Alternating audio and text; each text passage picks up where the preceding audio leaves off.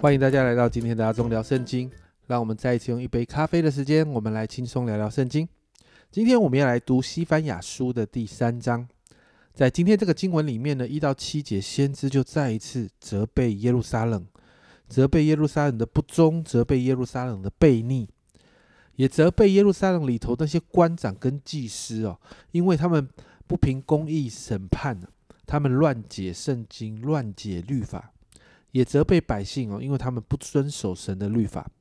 在第七节哦，这样说：“我说，只要你就只你只要敬畏我，领受训诲，如此你的住宿不制造我所拟定的除灭，只是你们从早起来就在一切事上败坏自己。”你就看到第七节讲的很清楚了，神就早就告诉他们要敬畏神，要遵行神的话，但你看到在这个城里面，以色列百姓。仍然在一切事上败坏自己，这就是耶路撒冷遭灾祸的原因。接着你看到八到十三节哦，在前面虽然神在责备百姓，但从这个经文开始呢，主题有一个转向。在八到十节，我们看到神要兴起掳掠的日子，代表神要施行公义。那个日子是耶和华审判的日子，神要招聚列国。不是来攻击耶路撒冷，而是一起要降服在神的审判之下。你看到十一到十三节，我们看到这一群剩余的百姓，在这样的一个审判的日子经过之后，还剩余的百姓就会开始来学习寻求神，重新来投靠神。因此，十四到二十节就是一首赞美诗哦，提到关于救赎的事。那你看到十四到十八节哦，就宣告。以色列百姓要欢呼，要喜乐，因为神已经除去刑罚，为他们赶出仇敌。神要在百姓中间，并且在经文里面提到，西安要经历复兴，大能的耶和华必要施行拯救。而十九到二十节就看到，神要为百姓伸冤，过去那些罚办苦待百姓的哈，神要处罚的。那重新要兴起这群百姓，是被掳的归回。而且呢，这一群百姓要在万民当中有名声，要得人的称赞。西班牙书就到这里结束了。其实短短的三章经文，却让我们看到一个很标准的先知书的信息，就是审判跟救赎。神很清楚的责备百姓的罪恶，并且提醒百姓审判将要来临，但还有机会要赶快回转归向神。但也在这些审判当中，让审判过后那些剩余的百姓知道，仍然有盼望。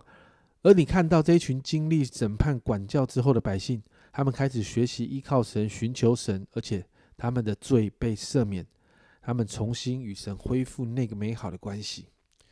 其实这不是很像我们的属灵生命吗？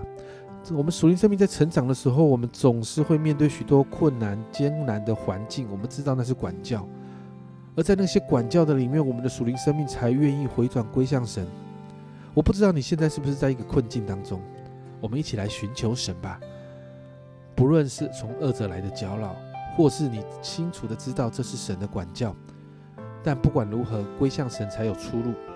祷告让我们的生命常常愿意寻求神，愿意被圣灵提醒，时常在神的爱里面祷告。我们常常跟神有美好的关系。好吧，我们今天早上我们就一起来祷告。亲爱的主，我们谢谢你。主啊，我们看见主啊，你跟以色列百姓的互动。主啊，主啊，你责备他们的罪；主啊，主啊，你给他们机会悔改；主啊，主啊，这也真真的好像主啊，我们属灵生命的成长。主啊，你每每天每天，主啊，帮助我们，求主帮助我们。主啊，主啊，你就常常提醒我们，主啊，我们哪里需要调整，我们哪里需要需要回到你面前来悔改。圣灵啊，你每一天来提醒我们，主啊，但是帮助我们，主啊，让我们里面有受教的心。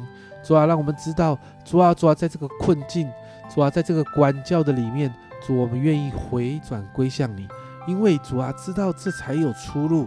主啊，知道，主啊，归向你，与你恢复那个关系，主啊，才是我们能够再一次从困境当中出来的关键。主，我们谢谢你，圣灵，求你不要放弃。主啊，主啊，来提醒你自己的孩子，好让我们成为更好的人。谢谢主，谢谢主，这样祷告奉耶稣的名，阿门。你看到以色列百姓，他们从管教当中学习归向神，这也告诉我们，其实错了没有关系，但要回到神的面前。如果在管教的当中没有错，管教不好受的，但回到神的面前就有出路。总之就是要回到神的面前。这是阿忠聊圣经今天的分享，阿忠聊圣经，我们明天见。